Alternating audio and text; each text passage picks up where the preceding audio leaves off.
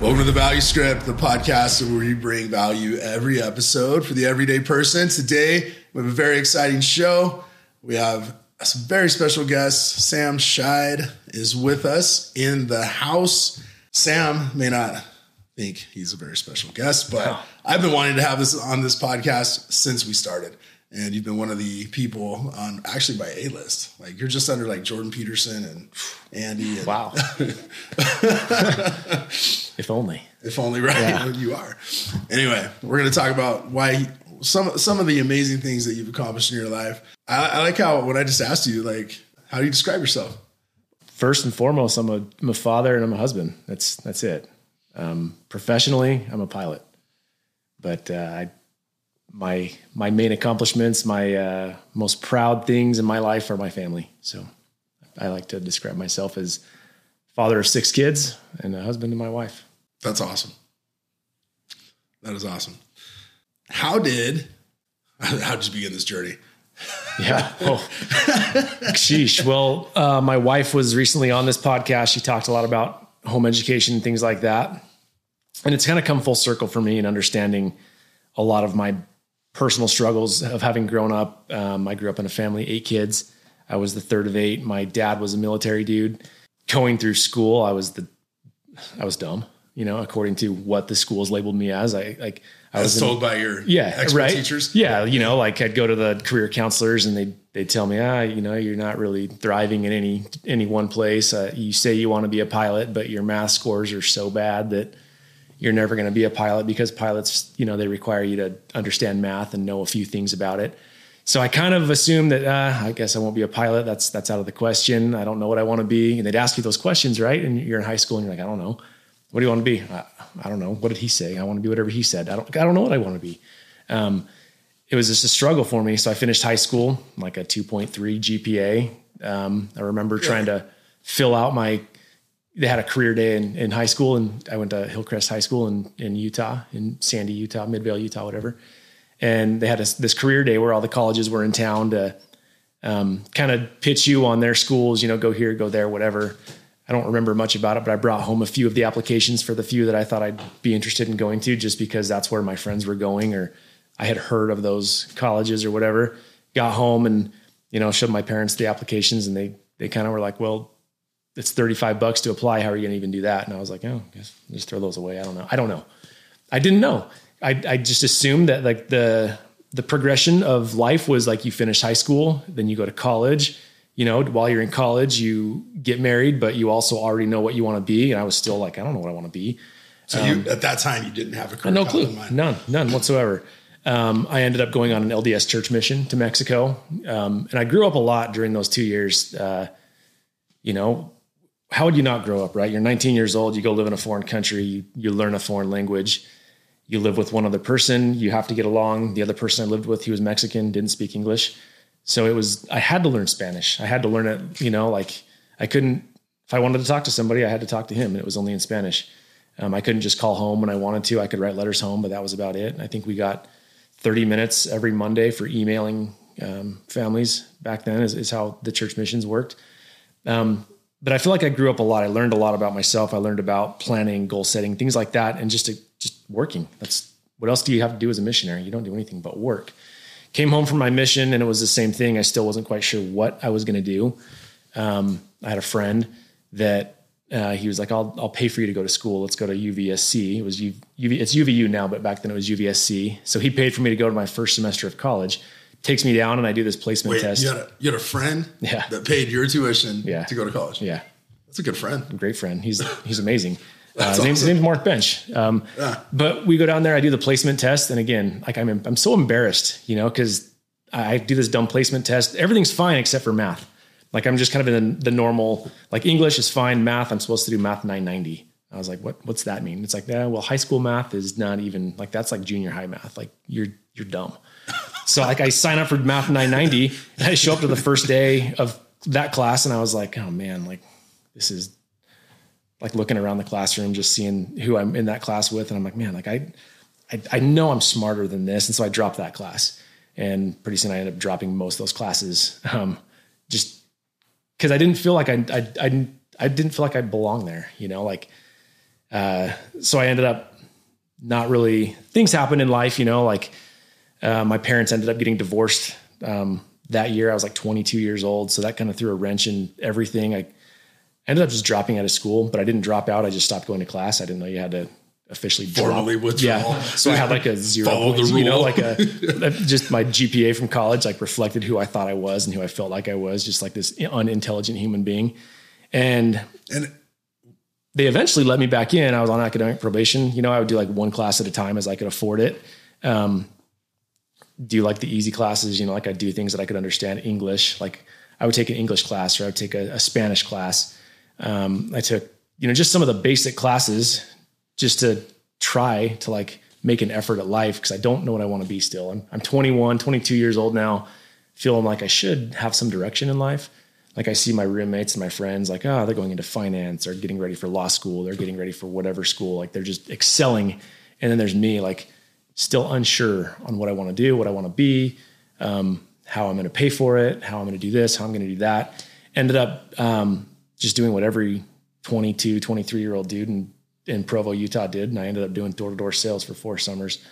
Um, I can't say I loved it, but I didn't hate it either because it was just, you know, you're out in whatever city in America selling door to door home security systems. Um, I was always just right in the middle, never like this amazing salesperson. And I think a lot of that stemmed around because I, I, I couldn't lie to people. I just, you know, like, hey, can I, can I cancel this contract? Like, um, like if Yes, somebody was in my mom's house right now and they were trying to sell her an alarm system and she asked if they could sell it or if, if she could cancel and they said, yeah, you can cancel it. And then it turns out she can't, I'd be pretty like not happy.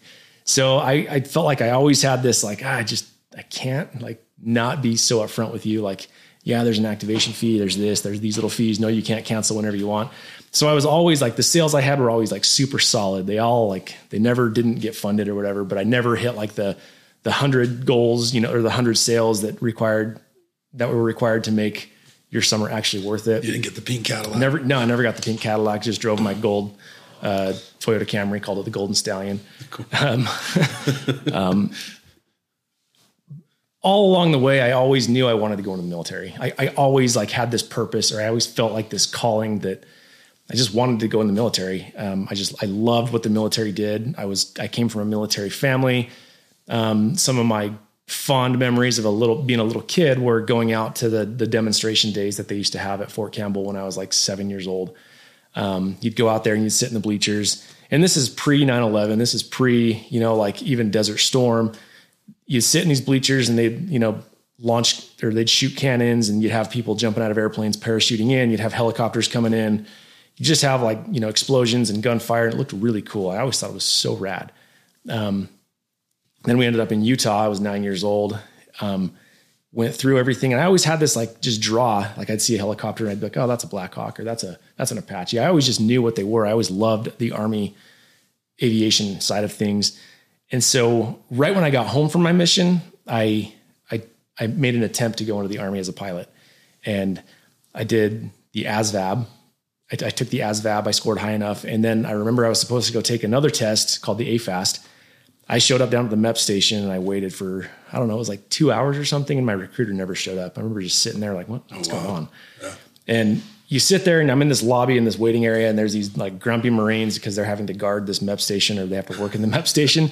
If you sit there and you put one foot up on top of the other, like just rest your leg like up, they yell at you because you have to have both feet on the ground. You can't be on a cell phone. It's just these, they kept yelling at me because I'd like sit back and like kind of relax a little bit. Like, no, you can't sit like that. And like, what is going on? Finally, another recruiter I I'm recognized. not in the military yet. yeah, I'm like, yeah, I'm just a civilian, dude. It was weird. Um, this other recruiter shows up. I recognized him from the the same offices where my recruiter was from. Turns out uh, he was on his way down to the MEP station and he was on his motorcycle. He had a minivan and he died. Oh my gosh. So all of my information, it's on his, it's stored on his computer, locked with his. The, in, in the army, they call it a CAC card. Your I don't even know what that stands for, Common Access Card or something like that. Um, so like hearing that, I was like, yeah, you know what? Like uh, I don't know, Maybe I- this is a sign Yeah, maybe this is a sign. Like I'll just do my own thing. So I I went, you know, and then that's when I ended up going to trying to go to college. Um, Yeah. fast forward, you know, 2000, it was 2008 now. Um, so four years of me being a door to door salesman, just kind of being stagnant, not sure what I'm going to do, not what I'm, what I'm going to be. And I don't tell anybody this time what I'm doing. I just go down and I talk to the recruiter and I say, I walk in and I say, I want to be a pilot. And he's like, yeah, you know, cool. That's, that's amazing. I'm happy to have you here. you know, a lot of people want to be a pilot. Let me show you what we can offer you. Let me show you, I can get you a, you know, whatever thousand dollar signing bonus if you go and become this. And he shows me these cool videos. And I remember sitting at his desk for, I don't know, it was probably two hours watching um, recruiting videos for the army and every different job they have, you know, it's like an 11 Bravo, an infantryman. This is what you do if you're an 11 Bravo. Like it, they, this cool video, it's like five minutes long. And, and, he's like, so what do you think? And I'm like, that's cool. And then he shows me another one. He's like, oh, this is a, this is a medic. This is an engineer, combat engineer. This is a this, this is a that. And, and you know, the last one he shows me is a, like the Ranger Special Forces videos. And I'm like, these are really, really cool, but I want to be a pilot. Yeah. Back and he's like, he goes, okay, yeah, yeah, yeah, I, I get it. That's what a lot, a lot, of people come in here. A lot of people say that. Why don't you go home for the weekend, take these videos with you, watch them, come back Monday, let me know what you think. And I was like, yeah, whatever. Went home. I don't think I even watched any of the DVDs he gave me. Um, came back in on Monday morning, whatever. And he said, so what's it going to be? Is it going to be uh, special forces or, you know, he rattles off a couple, couple different jobs in the army. And I say, you know, I, I, I still just want to be a pilot, man. And he's like, well, I, I can't help you. I'm not, you know, I'm not going to help you really? with that. Yeah. It just kind of blows me off. Yeah. Um, and I'm not sure, I'm not sure. I know recruiters, when they put somebody into the army, there's like little bonus points that these recruiters can get for putting in specific jobs that the army's short of. Sure. And right now, you know, 2008, 2009, we're just surging in Iraq and Afghanistan, right? So they need anybody they can get as an infantryman. So they're pushing me hard to become an infantryman. I'm like, I'm like no, I'm, I, I think that's a cool job, but I, I just want to be a pilot. Says he can't help me. This guy across the room, it's funny. Yeah, he's he's from like Alabama or something. Super thick Southern accent. He pushes off the desk, and he, has got this big goofy smile, thick glasses, and stands up. He's like, he's taller than me. I'm six three. He's like six foot five, and he's like, I've never really put anybody in the army yet. And he stutters real bad. And he's like, but I'll help you. And I was like, sheesh, man, this, this, this is the, this is wow, the chance like, I got. I was like, all right, you know, let's let's get to work, you know. So uh, first things first, I go back down and I have to take the ASVAB test again. The ASVAB is the Armed Skills Vocational and Battery Test. I think that's what it stands for. Um, I don't remember the minimum score you had to get, but I got, I, I mean, obviously I scored high enough for that. Um, and then the next test was the AFAS, which was the, R, let's see, Aviation Flight and Skills Aptitude Test, something like that.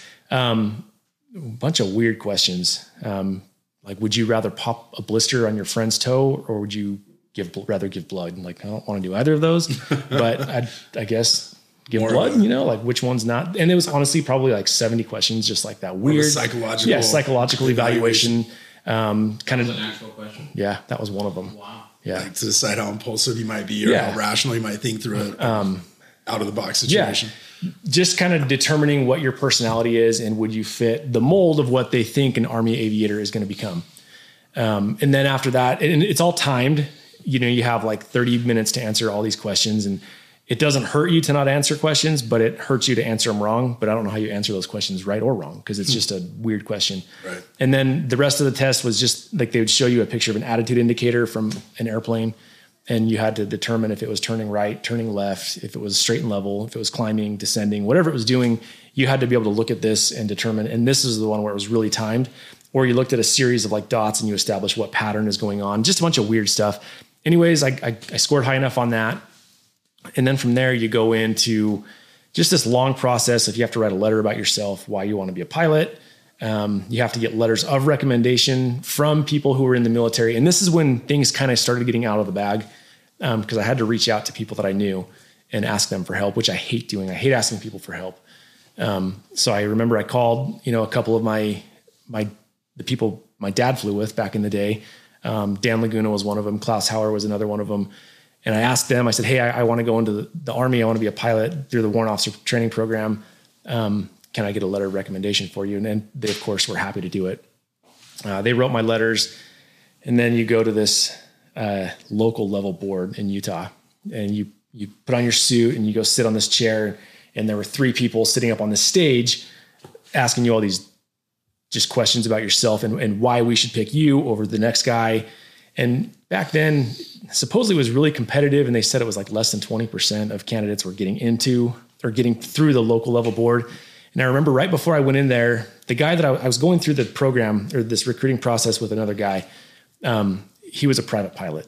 And they kept telling me like you're wasting everybody's time. Like this is kind of what I was hearing along the way from like not my recruiter, but like the rest of the recruiting office, like the supervisors and stuff, was that everybody who's trying to do this has a discriminator. They either have um, prior flight experience or they have a college degree or there's some kind of discriminator that is going to benefit them that, that I didn't have. And I just kept thinking, well, like, I don't know, like I wasn't supposed to make it through, you know, this phase or this phase, whatever, but I'm, I'm here. So let's just keep pushing. You know, if I get through, I get through.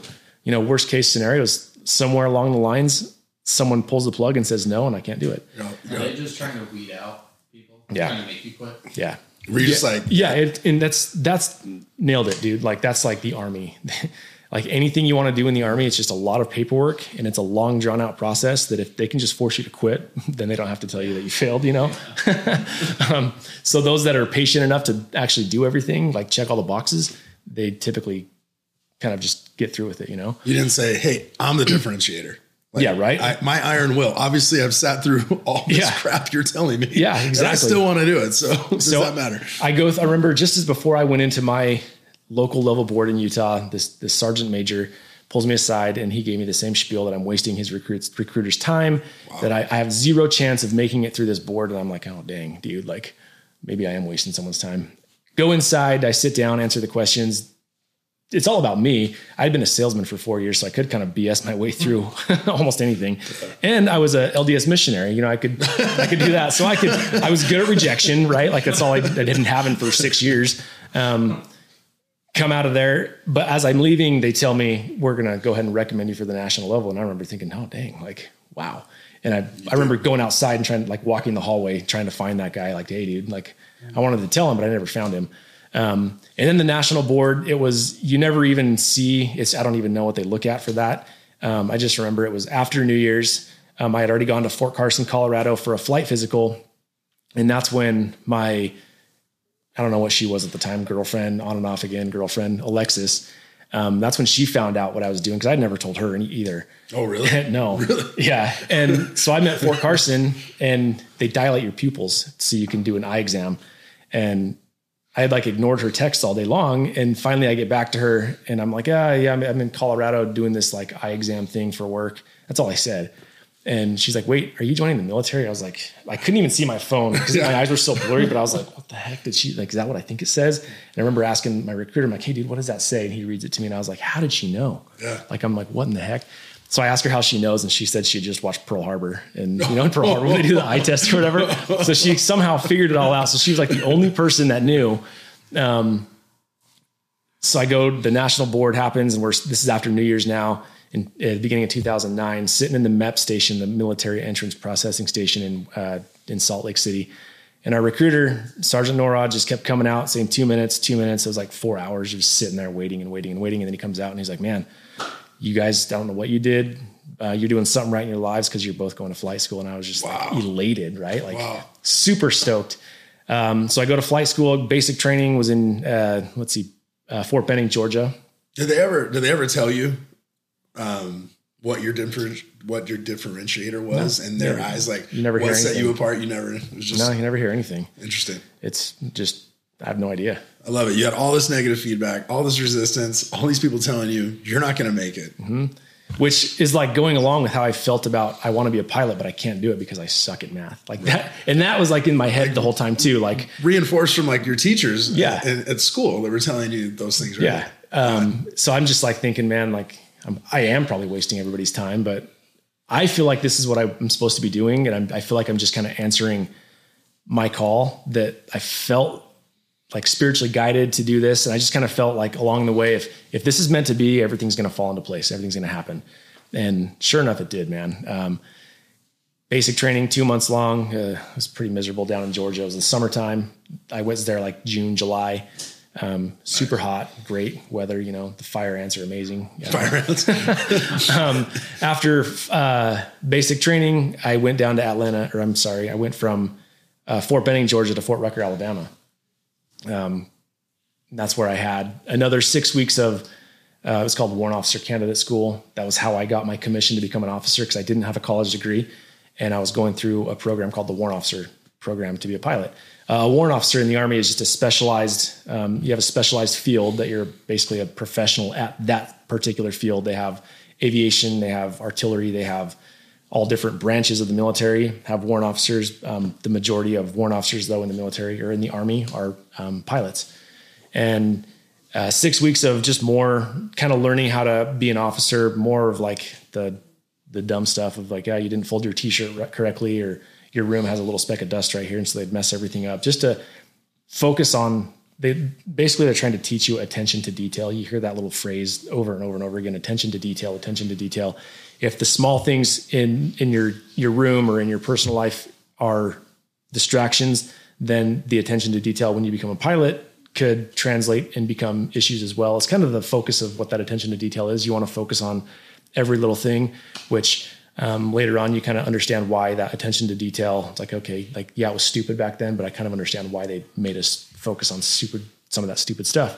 Um, finished that course and I graduated from that as whatever. Then you become a, a, a WO1. They call you a Woj, a warrant officer junior grade. Kind of a, a not a very positive term, you know. If, if you're the Woj, Well, sounds like a stooge. yeah. Like, oh, you're the Woj. Go stock the fridge. You know, like don't even talk to me unless the, the whole refrigerator is completely stocked. Um, that's kind of the basis of Are that. these, are these higher ranking people treated Yeah. this way? Uh-huh. As, as I was going to ask, as a warrant officer, are you treated like an officer, or are you treated like someone that enlisted and Uh, the only now person you get to be in the door with other officers? the only op- person you're an officer to are like very junior enlisted people. They see you, and the only time you're an officer is when you have to salute them back. But other than that, like you're you're you're just the the new guy. You know the the FNG, the F and new guy. Um,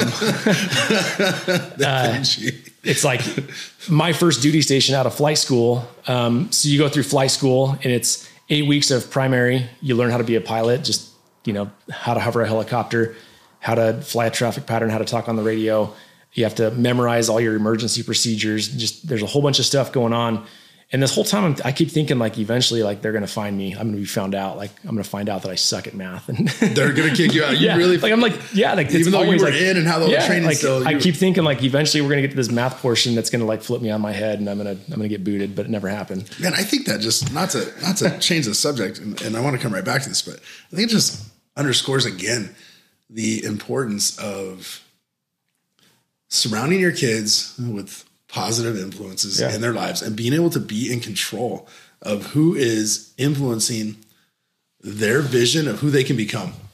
You know, and, and Absolutely. and what they can achieve. And I, I don't know. It's because it just boggles my mind that you still at that point were like, they're gonna, they're gonna find out I'm a fake. I'm gonna they're, they're gonna out. find out I don't need to be here. Yeah, I just I, I wanted to bring that up because our wives talked about that on their previous episodes about how important it is for you know your kids to be mentored by adults that you know are safe and but they're not necessarily authority figures over them. Mm-hmm. There's just like you know friends or um, appendages to a business that you're interacting with and things like you know we'd have we have welders come to the farm and they would teach me how to weld Yeah. and i was six and it was great I mean, Right? I think just having the positive influences in your lives, like, uh, you know, kids are going to struggle with what they struggle with, but if we can find their strengths and help them overcome what they feel like are their issues, right? Like, I wasn't done with math. I was just slow. Like, I was just Yeah. slower to learn because eventually, like, I mean, when's the last time you really used like X plus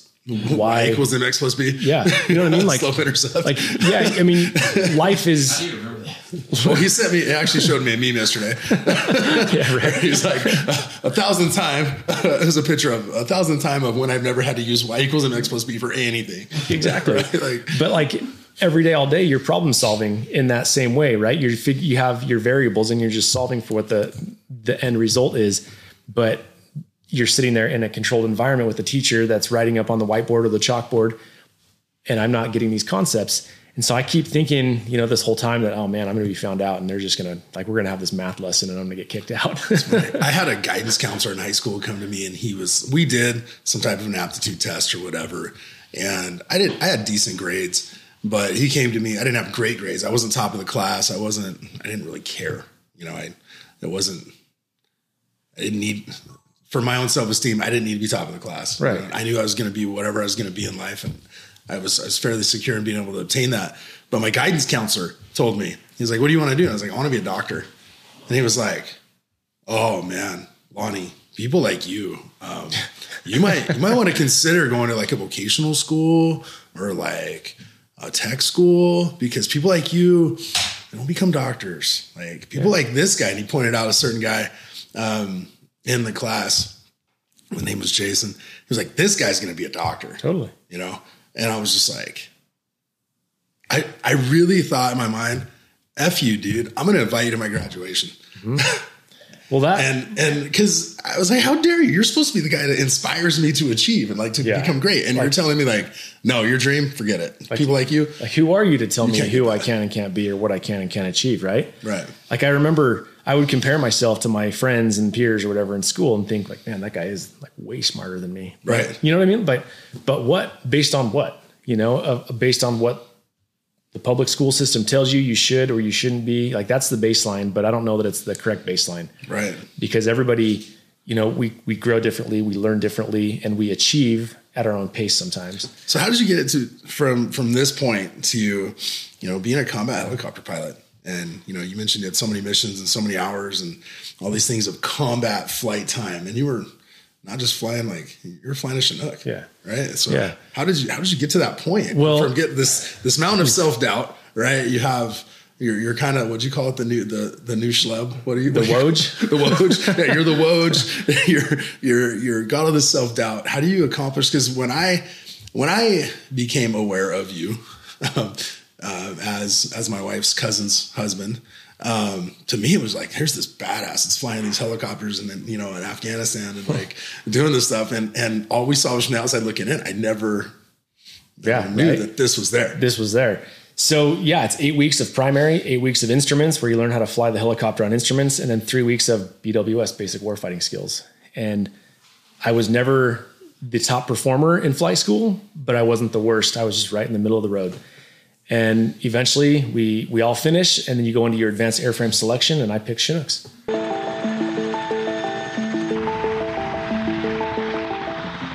Prepare to be captivated by the extraordinary legend of the CH 47 Chinook helicopter, a true icon that reigns supreme in the skies of aviation. With its awe inspiring tandem rotor design and unmatched versatility, the Chinook has transcended the boundaries of mere machinery. At first glance, it may seem contradictory that the CH 47 Chinook possesses both a massive carrying capacity and impressive speed. However, a closer inspection of this magnificent machine unveils a multitude of features that have firmly established its position as one of the world's most recognizable helicopters. were you able to select or did they select you know you you have the capability to fly this based on your Uh-huh. scores or Yep. you can fly Apache Yeah, you go into or, an OML and order merit list, and um, or can you pick like, could you have picked to fly whatever you I wanted could have picked the only thing other than a, a Chinook for me in my selection that was available was an Apache. There were um, there was like a, a Kiowa Yeah, went right. number one. just an Apache yeah, you know a Kiowa went number one, and there was a Blackhawk, and then it was a, it was a, a random selection. It's all based on needs of the army at that moment. They say Oh. we need this many pilots, and so you're at the mercy of what the army says. gotcha Um, so I picked the one Chinook that was up on the board, Said a coyote went a Kiowa. Kiowa. Yeah, that's was a- that like what everybody wanted to fly? No, um, they actually the army got rid of that helicopter.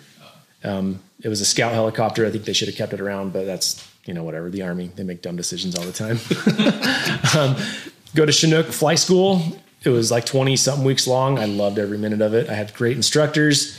Um, I loved flying the Chinook and the Chinook. It's basically a school bus with rotor blades on top, the tandem rotor system. Yeah. And finished my first duty station out of flight school was Germany. Um, they hadn't Germany they had just fielded the F model Chinook, which is what I flew. I was like the third or fourth F model class to graduate from Fort Rucker.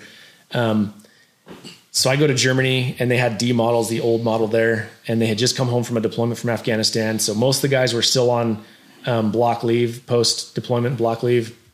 They start trickling in, and there's this new W1 there, this new Woj. And I, I took some, I took the brunt of some of this crap. Like they'd come in, they'd look at the refrigerator, like a Coke label would be kind of crooked a little bit, and so they'd throw everything out and just the dumb crap, you Just know, hazing? Yeah, just hazing, you know, like, or I'd come in and the refrigerator be empty and everybody had stuffed their trash into the Oh the refrigerator, you know, like, or you know, like the bathroom wasn't clean enough and uh, just dumb stuff. But it's like whatever. I'll put up with the, the crap. I'll, I'll play the game. Promotes camaraderie. yeah, it's fun. Like I'm not getting upset about it because this is what Wojs are supposed to be treated like, right? You know, like just just go with it. And then it becomes like, ah, this this dude's not so bad. You know, like I just kind of do as the, the senior guys are asking me to do, do what I'm being asked, and eventually make it through. And I was there in Germany for one year, and I went on my first deployment as a co-pilot. Um, I say co-pilot because the career progression of an Army pilot is typically you come out of flight school knowing nothing. Um, you know how to fly a helicopter, but that's about it. You don't know how to be a mission pilot. You don't know how to do mission planning. You don't know how. You don't know a lot. You don't know what you don't know, right? You have to go experience it. So I flew in Germany as a co-pilot for a year. Went to my on my first deployment in 2012 to RC West, uh, Regional Command West in Afghanistan, which we ended up being at Shindand Air Base. Um, it was like 50, 100 miles or something like that off the border of Iran. I don't remember exactly, but um, did a lot of cool operations there. Most of the time, most of those flights were daytime um, ring routes. We called them. We would just go resupply all the the outlying fobs, the forward operating bases, bring them water, uh, food, bullets, um, pick up people, just kind of move people around the battlefield. And then I remember it was July, the night of July 3rd into July 4th of 2012 that I did my first, they called it um, DA mission, direct action mission. Um, so it was a nighttime. We were working with the Italian Special Forces going after some bomb maker um, down in near Farah province in Afghanistan. And that was my first direct action mission because there's the GS mission, which is the general support, which is just kind of ring routes. You just, you go out and fly for eight hours a day usually. Um, and then the direct action missions are just a lot more direct. They're deliberate. Um, usually takes a 72 hour planning cycle.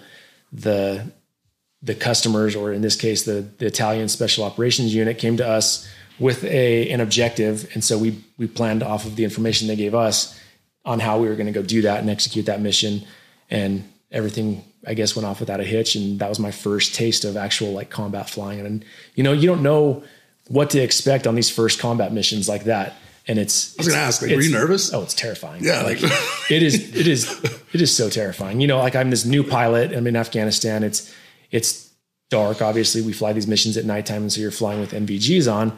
And I remember thinking, like, I, oh, like, wow. I don't even want to try and get close to the other helicopters because I like I suck at formation flying. A, I'm too new at it. And there were four helicopters on the on the assault that night, two Blackhawks and two Chinooks. And there were obviously other aircraft involved, like Apaches and stuff. But in our formation, it was just the four helicopters, two Blackhawks, two Chinooks. And I don't remember where we were in the formation, but I remember I couldn't keep where I was supposed to be. So I was with another senior uh, instructor pilot um, that kept telling me, "Hey," like he kept taking the controls and putting me in position, and then he would give me back the controls and say, "Try and stay right here. You know, keep your formation tight or whatever." Um, and I, I just kept kind of terrified, you know. But it's honestly, it's so terrifying landing in the dust, landing at nighttime. You have all this pressure. You have thirty plus dudes in the back of the helicopter that are going to assault this village and either kill or capture this bad guy who's facilitating bombs in western and southern Afghanistan. Um, so that was the first one I did, and then the rest I, I remember that one, but then the rest I they just kind of blur together. Um, came home from that first deployment a year later, ten months later, and got signed off as a pilot in command. And now, like the fun and the real learning begins as a helicopter pilot. All right, Sam, dude, I, I think right there is a great cliffhanger and opportunity for us to segue into our next episode. Yeah. And so um, I want to close this out.